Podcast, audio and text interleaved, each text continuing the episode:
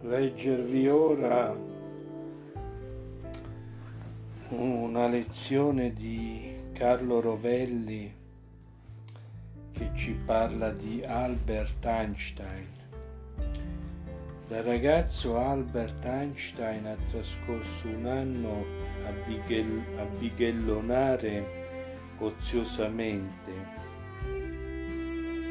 era a Pavia, aveva raggiunto la famiglia dopo aver abbandonato gli studi in Germania, dove non sopportava il rigore del liceo. Era l'inizio del secolo e in Italia l'inizio della rivoluzione industriale. Il padre, ingegnere, installava le prime centrali elettriche in pianura padana Albert leggeva Kant e seguiva a tempo perso lezioni all'Università di Pavia per divertimento, senza essere scritto, iscritto né fare esami. Poi si era iscritto all'Università di Zurigo e si era immerso nella fisica. Pochi anni dopo, nel 1905, aveva spedito tre articoli alla principale rivista scientifica del tempo, gli Annalen der Physik. Ciascuno dei tre valeva un premio Nobel.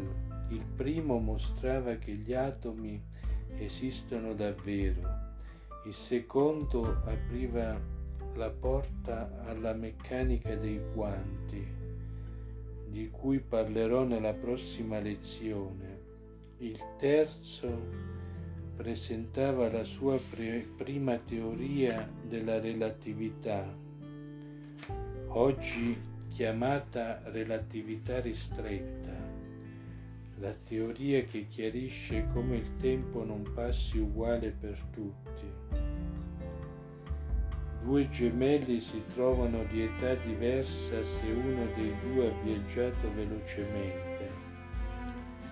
Einstein diventa improvvisamente scienziato rinomato e riceve offerte di lavoro da varie università, ma qualcosa lo turba la sua teoria della relatività, per quanto subito celebrata, quadra con quanto sappiamo sulla gravità, cioè su come cadono le cose. Se ne accorge scrivendo un articolo di rassegna sulla sua teoria e si chiede se la vetusta e paludata gravitazione universale del grande padre Newton non debba essere riveduta anch'essa per renderla compatibile con la nuova relatività. Si immerge nel problema, ci vorranno dieci anni per risolverlo, dieci anni di studi pazzi, tentativi, errori, confusioni, articoli sbagliati, idee folgoranti, idee sbagliate, Finalmente nel novembre del 1915 manda alle stampe un articolo con la soluzione completa, una nuova teoria della gravità, cui dà nome teoria della relatività generale, il suo capolavoro, la più bella delle teorie scientifiche, la chiama il grande fisico russo Lev Landau.